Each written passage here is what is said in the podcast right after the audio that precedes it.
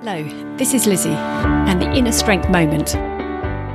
Deliberate or go with the flow. As a child, I'd make paper boats, place it carefully in a stream, then watch it bob along, collect it where it got stuck. In the process, the boat found its course thanks to the flow and current around it.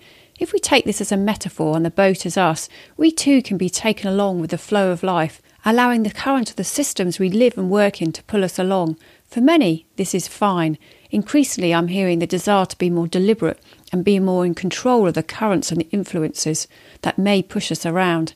As you read and pause now, may I invite you to consider where is deliberate for you and what part of deliberate are you seeking to have more of?